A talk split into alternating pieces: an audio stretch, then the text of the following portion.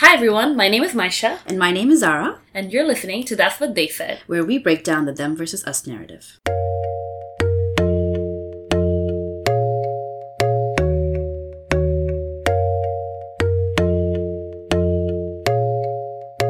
I have a cold today, so apologies if I if my voice comes off as groggy. Um, before we go into today's episode, uh, we want to thank our listeners for the continued support.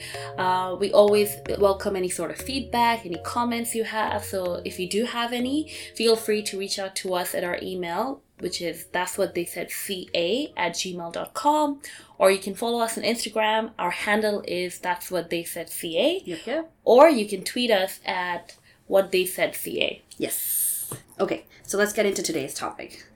I'm very notorious for taking too many cabs, and anybody who knows me knows that I've wasted way too much of my money on it when I shouldn't have. Yes, she has. Yeah. um, but you know what I spend more than my money on when taking cabs? It's my time. The amount of time I spend hailing a cab, waiting for a ride to match on a taxi app, or even arguing with people who are trying to steal my cab, it's just too ridiculous. Like the effort is almost not worth it. But you know, you don't take as many cabs as me, Maisha. So do you have any frustration with cabs? Oh, absolutely. I mean, I can. I'd like to share a story. This is last us, year after my um, work Christmas dinner. Um, it was around like I think what twelve thirty or one a.m. Uh, I got out and because the dinner was in downtown, Mm-hmm. so I finished up and I literally was walking around downtown for a good forty minutes trying to get a cab. And it was a Saturday, sorry, it was a Friday night, so Mhm. it was quite busy, and it was one a.m. So you know that part of downtown is also where clubs and bars. So Yeah. people were just also wrapping up and going home and it was crazy. I, I and my phone died, and the bus stopped Classic at that Maisha. time. Yes, of course. and I was like, "Oh my god!" So can you imagine? For forty minutes, I walked around trying to hail a cab on a cold December Yes. night. It was pretty frustrating, I've done it too. and it was all because there's just not enough cab to meet the demand at that moment. Yeah. So that's why, as a per, as a customer, I just had to go around for so long looking Yeah. for a cab. hmm So currently, Vancouver is the largest metropolitan city in North America without any ride hailing apps. I know some listeners are like, "What the hell?" But it is absolutely true. Yeah. This is sad, but it is true. Yes, even Bangladesh has ride hailing Yeah. apps like Uber, but we don't. Yeah. And here's a little background on why. Mhm. So, you know how taxis need licenses to operate, right? Well, in Vancouver, taxi drivers or taxis, they need to have two licenses to operate. This is a provincial license and a city license. Mhm. This increases their operating costs because of the cost of the licenses.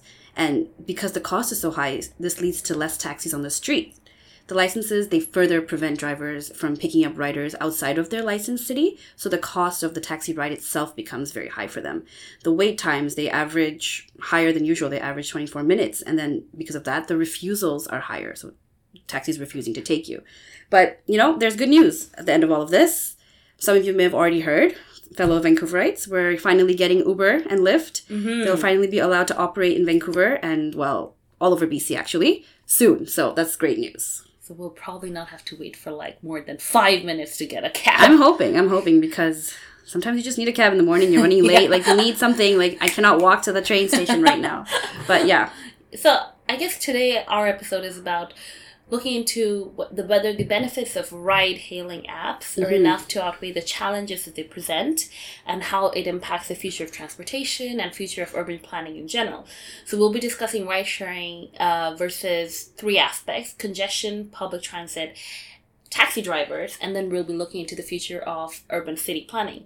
Let's just dive in. hmm So, to give you guys some background about ride sharing, and most of you might know about it, but GB just want to summarize. Around 2009, um, Uber started uh, as the first ride hailing app. It was quite revolutionary. hmm Uh, the mo- business model that they had, which is essentially an app, you can open an app and you know match yourself as a rider with a driver who's available in the vicinity and within a few minutes you can get a transportation which can deliver you to your destination Yeah. now similarly in other countries we have uh, Didi in China Ola in India and even in Bangladesh we have our own local startup Pathao yeah, it's doing great. yeah and Pathao is actually a Bengali word which Yeah. means uh, Send. send Yeah. um, and then there's Grab and Gojek in Southeast Asia. So ride sharing, uh, sorry, ride hailing has truly disrupted the transportation industry, um, not just with respect to taxis, but also, which we'll discuss in detail, the impact that it has had on public transit. Every place or every jurisdiction has its own version of how ride sharing works. So essentially the it's a business model of ride sharing that has disrupted the industry. At the end of the day, this business model truly prioritizes the convenience of the customer, the passenger. Mm-hmm. Also, just to give you guys some um, clarification between ride sharing and ride hailing apps, essentially Uber, Lyft, um, Grab, Gojek, these apps, all of them actually started out as ride hailing apps because it is an app where, as a customer or passenger, I can log into it and you know it'll match me with a driver who's in the vicinity and I'll get on the car get in the car and it'll deliver or take me to my destination.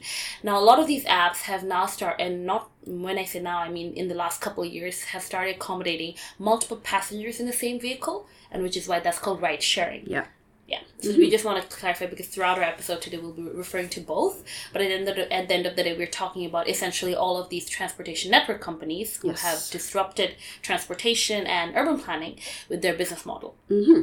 Okay, so one of the aspects that we're considering is congestion. Congestion and ride hailing apps, they always get put together to describe the challenges and the benefits that come from it. So the initial promise of ride hailing services was to help reduce congestion and essentially increase mobility, which would Mhm. have led to the reduction in congestion. But the majority of studies they show that ride hailing apps like Uber and Lyft, they've actually led to an increase in congestion particularly in densely populated cities, say like New York or Boston or Toronto or something like that. So, simply put, there are just more vehicles out there on the road at a particular point in time, which obviously means more congestion, mm-hmm. right? So, the number of private vehicles out on the streets is actually significantly higher, but ride sharing vehicles are contributing to this because, after all, more cars on the street. So, because of this congestion problem, cities are now being forced to intervene and they're adding restrictions to certain to the ride hailing services such as Uber mm-hmm. and to Lyft. And they're doing this because they really want to prevent the negative consequences that come with congestion. For a congested city like New York, like you don't want to be adding to the troubles of just commuting through huge population, huge number of cars on the road. So what they've done is they've capped the number of ride hailing vehicles and they've developed a model called congestion pricing where an Oh. additional fee is charged for driving in parts of the city, parts of the city which are more congested. Oh, that's pretty Mhm. efficient Yeah, actually. yeah. And Uber, they're not too happy with the capping, Of course. but they are somewhat cooperating with congestion pricing. Yeah. But yeah, So I guess even big ride hailing companies like Uber and Lyft have acknowledged that they are contributing to the congestion in big cities. Yeah. So as these companies have gone public, uh, Uber early in the year, they have realized that they have a greater social responsibility towards the passengers and the communities they serve at large. These companies, although a bit reluctant and stiff at the beginning, yeah, they're now slowly growing warm to the idea of the fact that they have to play a part in solving the problem of congestion. Mhm. So they have so shown some support to the congestion pricing that Zara was explaining, yeah, which will tax not only ride-hailing companies but private vehicles too. So this creates an incentive for people to choose ride sharing. That is, when you're on the Uber app, you can choose the Uber carpool option yeah, which will essentially mean there are more passengers in one vehicle, possibly leading to less vehicles on the road and Mhm. hence less congestion, yes, right? So if now if we look at if we look at developing economies, according to a World Economic Forum article, ride-hailing apps create more congestion in emerging economies. Now, if we take the example of Manila in the Philippines, ride-hailing services have added an estimated ten thousand to fifteen thousand vehicles to the roads every day. In a city that already is actually one of the most like densely populated and has worse traffic. yeah, So drivers often find themselves that they have to, it takes them a long time to get to customers, and and the situation is the same in many other um, big cities of emerging economies. That it be Dhaka in Mhm. Bangladesh, Cairo in Egypt, Nairobi in Kenya, Karachi in Pakistan, or Lagos in Nigeria. So congestion essentially is a huge problem for these cities, and ride-hailing app is contributing to making Yeah. that worse, right? But and the article uh, actually ends by saying that you know in the medium to long term, governments should be investing in mass transport solutions such as metro lines, light rail, and bus rapid transit system, essentially public transit, to address these issues sustainably. Now, see, uh, when I read this article, I Mhm. was like, okay, you know what? This is something I know. I bet you know, and a lot of our listeners know that at the end of the day, a big solution to congestion would be improving public transit. Yeah. So as a because it can transport a mass number of people. Exactly, right? Yeah. It's more efficient. Mhm. But the way the way the, the way it was written i felt like it was as if it's so easy you know you got to consider like if i think about in bangladesh for us to even get our say rail you know light rail system up and running Yeah. it's taken years to, for the construction to even start Yeah. so in a lot of emerging economies there's a lot of bureaucracy a lot of red tape so for that public infrastructure to actually materialize it Mhm. takes a long time Yeah. so we're talking about say 10 years. So are we going to expect what people to suffer in congestion in the meantime? Because of that, these ride-hailing apps provide a short-term solution, Yeah. right? If we think about all of these local apps, like if you think about Pathao in Bangladesh, Mhm. right?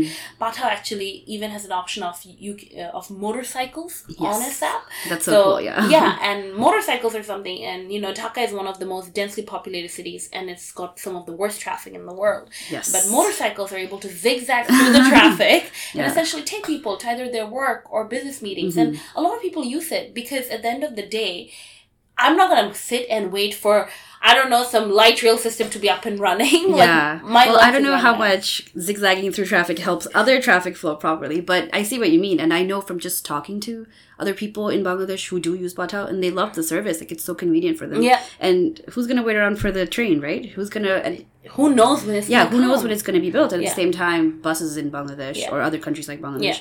Maybe not everybody uses it. Not Yeah. everybody feels safe using it. There's so mm-hmm. many other factors to mm-hmm. consider, right? Yeah. hmm Yeah. So along with carpooling, ride-hailing companies are they're promising to work with the authorities to integrate more players into mm-hmm. their business model, and one of these players is public transit. So ride-sharing, just like we've been saying, it has affected public transit. Majority of the studies, such as the study by Graehler, Mucci, and Erhardt, they show that the decline in ridership of public transits like bus and rail is occurring because of ride hailing mm-hmm. services. And why wouldn't it, right? Because ride sharing services like Uber and Lyft, they've become popular because they off- offer a convenient alternative mm-hmm. to the crowded public transportation, stressful city driving, and in developing countries, stressful just driving Every- conditions, yeah. traffic, whatnot. So ride hailing apps like Uber and Lyft, they initially claimed that they would compete with public transit. They almost challenged them. But since then, they've changed their tone, just like they've changed their tone about congestive pricing. And now they want to complement public mm-hmm. transit. And by complement, they want to run side by side with it. They want to integrate it into their systems. So they say that it's the right thing to do. Quote unquote, they said it's the right thing to do. It's the right solution for the consumer. High time companies start thinking about consumers. And well, in the end, it's going to help them. When you make consumers happy, your profits go up. Yeah. Yeah. But ride sharing and public transit, they actually do complement each other really well. And this is finally being realized.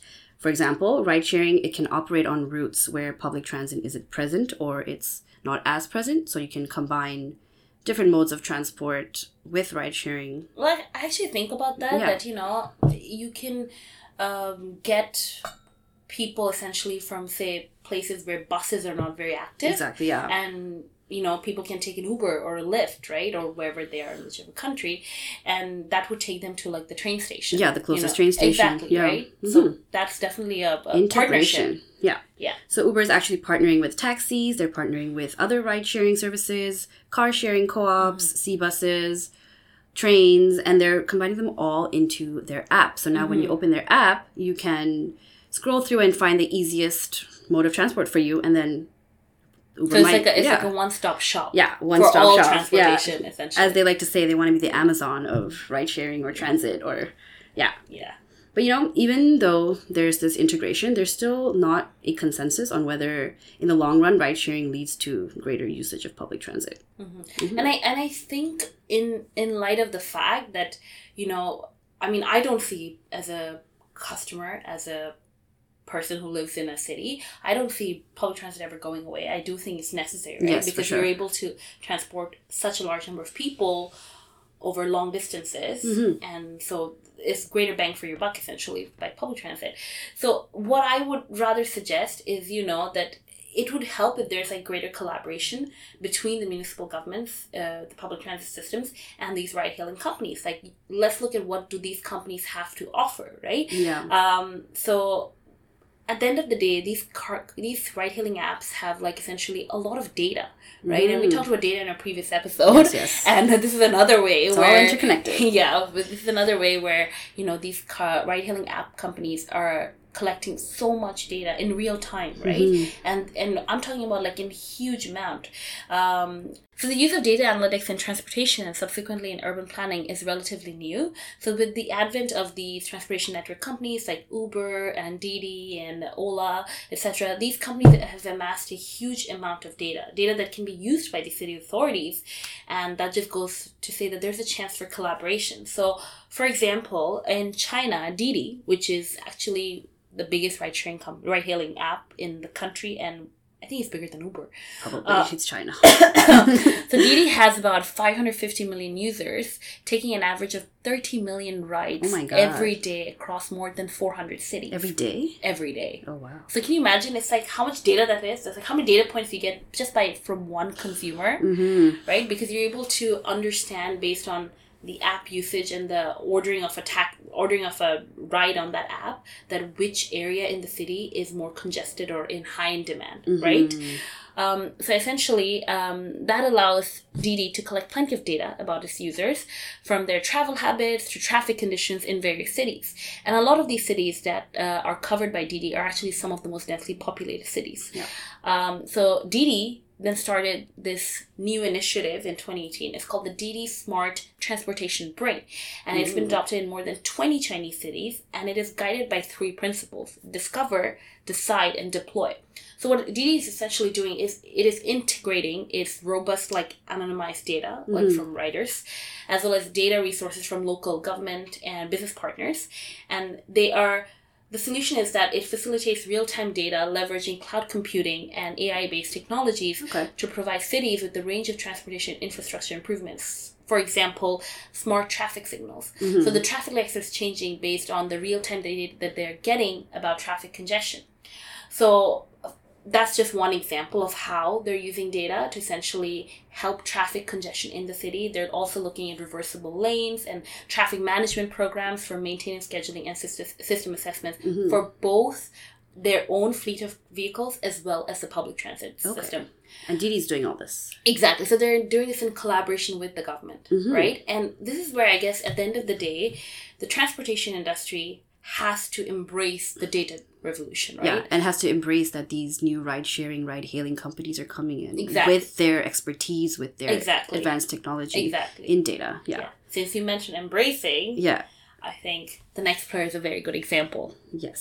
So the next player is taxi drivers, which we briefly talked about a bit ago. But yeah, so another player in this ride sharing or ride hailing debate are taxis. It's Mm-hmm. widely known that taxi drivers they have the most to lose maybe not the most but they have a lot to lose Yeah. in this ride sharing debate whether it's good or not Mm-hmm. because for them it's a huge dent to their income you know taxi drivers are striking in various cities wherever uber is opening a new new like service they're going on a strike I mean, even to give you guys an example, in Vancouver, one of the biggest resistance for Uber and Lyft Mm-hmm. was the local taxi union. yes because of the same example eh, is you know because of the fact that they were like oh we already have so much cost incurred yeah they were extremely worried that their income is going to be significantly affected Yeah, and it's because of those licenses that we're Yeah. talking about. They're Yeah. licenses, or they're also called medallions. They're very expensive, and well, they are expensive because the government puts a cap on how many cars can be on mm-hmm. the road. Mm-hmm. So the supply of licenses is fixed, whereas the demand is really high. So it pushes the cost of obtaining this license. Mm-hmm. That's economics 101 for you. hmm Yeah. So for taxi drivers, that's a large investment that they've incurred and based their lives on. So this disruption is cutting off their income. so at the end of the day um that is that's a fact right that Yeah. of course like it's not just in the ride transportation industry in any sort of industry whenever there's a sort of disruption or there's an evolution i would say there are a certain chunk of people or parts of the industry that I will either fall behind or you have to evolve with the new business model. I very much right? agree with that. Um, so I think because understanding the human cost of this disruption, uh, some of the ride-hailing apps are trying to integrate taxi drivers into their business model. How so? So Uber introduced something called Uber Flash in Hong Kong this year. Um, they introduced it in Singapore in 2018. Essentially, what it does is passengers will be matched with nearby taxis or an UberX vehicle with transactions settled through the app. So essentially, you're not just looking at private vehicles when you open the app. Taxis are also going to show up Yeah. right? So essentially, that get that gives taxi drivers kind of like like a level playing field that hey, we're also competing Yeah. with the same people, right? So Mhm. our business is not getting hurt Yeah. because it's a level playing field. Or you're at least given a chance to compete. exactly, Mhm. exactly. So And you give, give more options to the consumer, which Exactly. yeah, So I think at the end of the day, taxi industry needs to understand that you need to evolve your business model. Mhm. You can't keep your consumers hostage to No. an outdated business model when as consumers we have greater information or greater access to information that we can access a better level of service. Yeah. So why not? Mhm. Right? Yeah. Okay. So I guess we have looked into public transit, congestion, and taxi drivers, some of the players essentially who Mhm. Ride sh- ride sharing is essentially up against. Yes. Right. Now let, let's dive into how ride sharing affects the future of urban planning. Mhm. So knowing how traditional transportation models are being disrupted, the design of cities is changing. The aim of urban and transportation planners is um, to design for sustainable, livable cities. Mhm. The target being to design for movement of people over the movement of cars. So to elaborate that, on that a bit, when the car industry boomed in the 20th century, um, transportation planners used to design cities around the movement of cars. But but now the lives of people significantly different than even 50 years ago. Yeah. For example, people bike more, um, people use these ride sharing apps, or even walk more. Right? Mhm. cities need to be planned in terms of the movement of people. So, and as we discussed, ride hailing may be leading to a higher number of cars on the road. So, let's welcome our resident engineer, Rose, to share some thoughts about the future of transportation. Thank you, thank you. but yeah, that's very true. I think we mentioned it quite a few times. Congestion, congestion, Mhm. congestion. That's that's one of the main challenges of Mhm. just having the traditional ride hailing method. There's more cars on the road. Mhm. But thanks to the ride sharing apps or the ride hailing apps embracing carpooling and integration and working with data to create a better transportation model and with other transportation modes that are being integrated into this, the Mhm. planners are still being able to design for people instead of cars. Mhm. So for the movement of people through public transit rather than cars Mhm. being able to park or whatnot. So they're doing this by integrating the public transit, car ride sharing, bike sharing, and all these available methods almost creates an incentive for people to distance themselves from personal vehicle ownership. Mhm. Yeah. So a study from McKinsey and Company predicts that vehicle ownership will move from being the dominant form of mobility to becoming a much much smaller pie of the Mhm. whole transportation Mhm. much more smaller piece of the whole transportation pie. Mhm. So because of this shift, governments will be forced to regulate ride sharing platforms more, such as Uber, so that they can operate fairly in cities because the demand for them will be higher, right? Yeah. And cities will have to embrace this ride sharing, this ride sharing, ride hailing surge that's coming in because they're here to stay. And Yeah. so rather than fighting them, cities should look for ways to integrate them And similarly, uh, these Yeah. writing apps also need to collaborate Cooperate, and yeah. integrate with the governments, Mhm, right? In order to make sure that hey, there's functioning their business, making money, serving the customers, and as well as serving the community at large. Yeah. So basically, in more transportation words, you're creating a multimodal system. So Mhm. different modes of transportation available to cus- consumers. Mhm. Yeah. And basically reduce the modal share of personal vehicles. Mhm. So as cities are designing to increase walkability and bikeability and ride sharing, Uber's doing the same. Mhm. They're incorporating data from public transit into their apps, like we mentioned before. They're showing the availability and times of ferries, buses, trains, car co-ops, bike sharing, etc., etc. And I know, Mm-hmm. um, and uh, I know that Grab in uh, Indonesia, they also started this. I think something sometime around the early this year, Mm-hmm. or maybe it was last year. Um, they started the same thing. It it became multimodal. Multimodal, yeah, uh, incorporating all these different modes of transportation. Yeah. Okay. So back to design. So we've seen cities being designed for people rather than cars now. So land allocation has used or land use has land use has changed.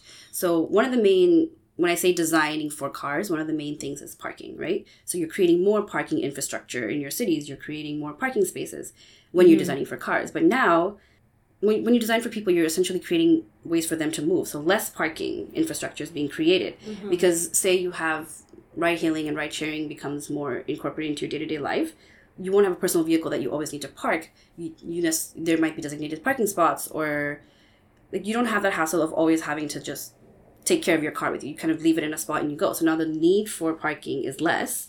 And when you have a less need for parking you can use that land to create a more vibrant city in terms of reclaim that land so you have more greenery. Like you can create a park in the space that you were going to create a parking structure. And the dependency on cars it significantly mm-hmm. reduces. Mm-hmm. Yeah. So you think this would be frustrating for people, but actually, according to a new study in the Journal of Transportation and Land Use, uh, it found that people who use ride hailing are willing to pay more to avoid driving.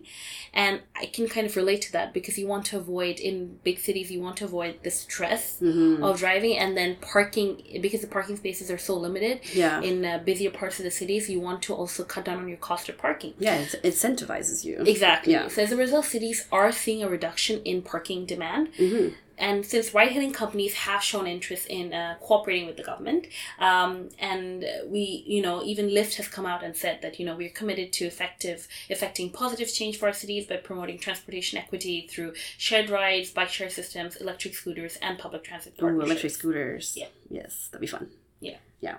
But yeah, definitely the future is leaning towards innovation. Mhm. So the Boston Consulting Group, they've forecasted that more than one quarter of the miles Americans, Americans specifically, Mm-hmm. will travel in 2030 will rely on electrified autonomous vehicles. And they, these autonomous vehicles, they're predicting will be operated by ride sharing services like Lyft and Uber. That's So, why yeah. Uber is investing so heavily in, uh, Mhm. right, you know, so uh, autonomous vehicles in the Yeah. US. Yeah. So yeah, autonomous vehicles are just so cool. yeah. So with these innovative technologies such as autonomous vehicles, there's going to be significant changes that we can make to our current road designs. So one of the benefits of autonomous vehicles is that they can be connected. With regular vehicles, you have to maintain a certain distance or even like a time second time gap between. Like if you've taken a driver test, you they actually ask you. What's, Yeah. the, what's the Yeah. seconds you should keep Yeah. between two cars? But with autonomous vehicles, you can almost connect them. The space between the cars ha- can be much less Mm-hmm. because they're just smarter you know they're smarter than humans Mm. reaction time and when you have this like normally what you want to maintain the time difference that you want to maintain between two cars is one to two seconds. But with autonomous vehicles you can actually only keep 0.5 second gap Mm-hmm. right? So that gives you a lot of lane capacity. That increases your lane capacity. More cars can fit into one lane. And that distance or that time gap between two cars is referred to as headway. So your Mm-hmm. headway significantly decreases when you have an autonomous vehicle increasing the number of cars you can have on the road and then See, I'd be interested to see how auton- that headway you mentioned because, like, I know in Dhaka, the headway is zero. No space. That's true, that's There's no space between the cars. yeah But I, I wonder how autonomous Yeah. vehicles would help with that. because um, in general headway is there for safety right Mm-hmm. so that when you say a car in front of you is or the car behind you is tailgating you or something yeah. like it's for safety and in bangladesh people don't care about safety no. no so that's why they don't maintain that headway Yeah. but autonomous vehicles they are being made to be for safe driving for the safe Mm-hmm. Yeah. because humans they make mistakes Yeah. well machines can make mistakes too but where the hope is that machines are going to be taught not to make the Yeah. mistakes that us humans make Yeah. yeah but so another benefit of autonomous vehicles is that because they have high sensory accuracy they can we can you know we can make certain things different because they don't have that human error that pre- previously Mm-hmm. mentioned as well so because of their high sensory accuracy they're able to detect their designated lane better unlike us humans who swerve you know so essentially we can have a smaller car lane than car lane width than what we have now because we as humans are driving so the standard lane width is about 3.5 meters depending on what country you're in Mm-hmm. or what city but they can now be decreased to 2 meters or maybe 2.6 for larger vehicles so say say from 3.5 to 2.5 So essentially, meters. you're saying that autonomous vehicles don't need that wide of a lane. yeah they don't because the humans we do because autonomous ve- vehicles are machines they're, Yeah. they'll be be- better able to detect hmm the surrounding vehicles and yes exactly surrounding okay surrounding vehicles and even like the lines that are drawn there they're just smarter you know okay Yeah. so essentially, smaller lane widths means that there's going to be a lot more space available Mm-hmm. for other for other things. So land use is changes. So you can have more greenery. You can Yeah. have more bike lanes. You can Yeah. have more uh, like walking paths Yeah. and whatnot. So and more space for transit to be incorporated into that Mm-hmm. into that space that was allocated. Yeah. So essentially, when your lane widths get smaller, or when you require less lane width, say you can even fit two lanes in the space of one lane now that you have autonomous vehicles, right? Mm-hmm. Maybe not that ambitious, but like maybe one day you can. So instead of having two lanes that are very wide, you just have one lane and you can fit the same number of cars in that lane, Yeah, right? yeah. Because it's more accurate right yeah, exactly. Okay. So in the end, it's going to lead to much a different kind of road design for us in the mm-hmm. future. mhm, Yeah, and it's mm-hmm. gonna and the way that it incorporates with ride hailing services that they they obviously are doing the research. They're investing the money into these technologies to have autonomous ride mm-hmm. hailing, ride sharing, carpooling services. Right? Yeah.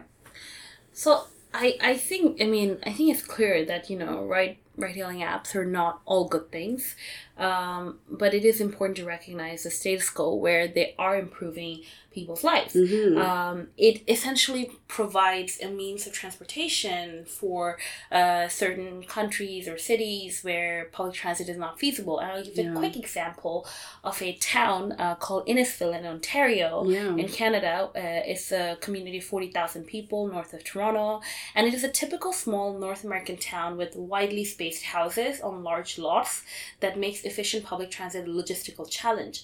So the town desperately needed transit, and the option, all the three options that they had on the table was three bus routes, and all of them would cost the council $1 million. So they actually thought of a creative partnership, and this was the first of its kind. It was implemented in 2017, and they essentially wanted to connect all the drivers in town with those that need these rides. Essentially, they made Uber their public transit Wow. um, because it's because of how widely spaced houses and the buildings are. It's very difficult for public transit to, to reach all the necessary stops. yeah, and it's very costly essentially. Yeah. Um, so you know, so there Uber was something that was the best solution at the moment. Mhm. I mean, looking back two years now, two years now in 2019, I mean, the costs have gone up, but I mean, at that moment, it was something that was available to them, and they needed a solution. They Yeah, needed to that's a clear example of a of a city reaching out to see what can help their citizens, even if it's something that's private, like Uber. exactly exactly yeah. right so um it needs to be understood that you know even in um at the end of the day these ride hailing apps provide people with a way to get to places. And in the in we're living in a world where you know emerging even in emerging economies uh, there's like this explosive sort of boom of boom of urbanization right? More people are moving into urban areas into Yeah. cities and the middle class is booming Yes. right? There are more people in the middle class. So essentially what that means and this is something that you know coming from dhaka we see this a lot that we have a lot of buildings clustered in the same area so imagine if that's like say 10 to 12 buildings right?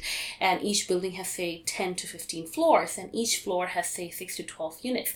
That's almost like a couple of thousands of people you've got right there in sort of a community mm-hmm. right? And if they're all of like similar social status in the sense that they're all middle class. They'll, they're most likely going to be using uber eats or uh, in dhaka they would be using Pathao so it becomes much easier to efficiently deliver like goods to this one cluster hmm right? So what is interesting is in line of you know in considering the needs of the people and the customers in these cities a lot of these uh, Asian apps, Asian ride-hailing apps like Pathao in Bangladesh, uh, Grab in uh, Singapore, Gojek in Indonesia, Yeah. and WeChat in China, they're now evolving into a super app where they're actually where the app is not only about ride hailing it's Mhm. also about like food delivery payment system uh, online shopping right they're morphing into a super app right Yeah. that's why so They're it's, the Amazon. Of, exactly Which is what Uber is trying to be. yeah, exactly. So I think you know at the end of the day,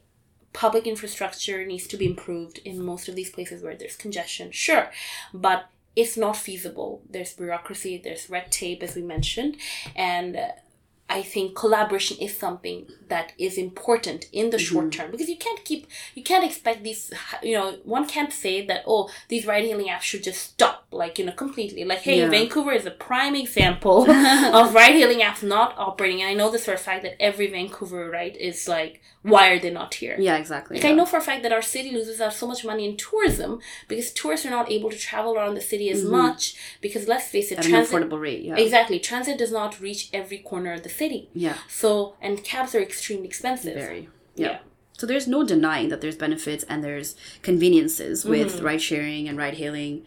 But I and you know, like you said in the a while ago, I don't think we could go back to a place where ride hailing or say car sharing Mm-hmm. that it didn't exist. Like even in a day to day basis, I use Evo and um, Cardigo, which are two services where you it's a ride, car co-op, car share co-op. Yeah. Yeah. So like these different modes of providing me a way to get around the city, they're necessary. I can't just keep relying on taxis or public transit. Like But they, but those essentially, but those are not really like those are nowhere near like Uber and Lyft, and we Yeah. want them, right? Yeah, we definitely want them, but I'm just saying, like in general, like the different modes of transport Mhm. is going to be the future Yeah. of of transportation. You know, Yeah. that's I think that's where we all have to go, and just like Asia is making these huge, huge improvements and huge technological advancements, like Yeah. North America, Vancouver, especially needs to get on it. You know, Yeah. yeah, and just like any relatively new phenomenon or service, especially something that is so technologically advanced, Yeah. we may not have anticipated its challenges. You know, like for the past few episodes, we've been talking about say big data versus privacy. We've been talking about cell phone companies versus consumers, and now this. It's all about it's these new phenomena that came up, and we didn't expect all these challenges, and now we have all these challenges, and now we have to figure it out. Yeah, and how do we we- figure it out? Collaboration, Yeah, we even spoke about it in retail, right? In yeah, exactly. Retail. So right? these new retail trends that are coming out. Yeah.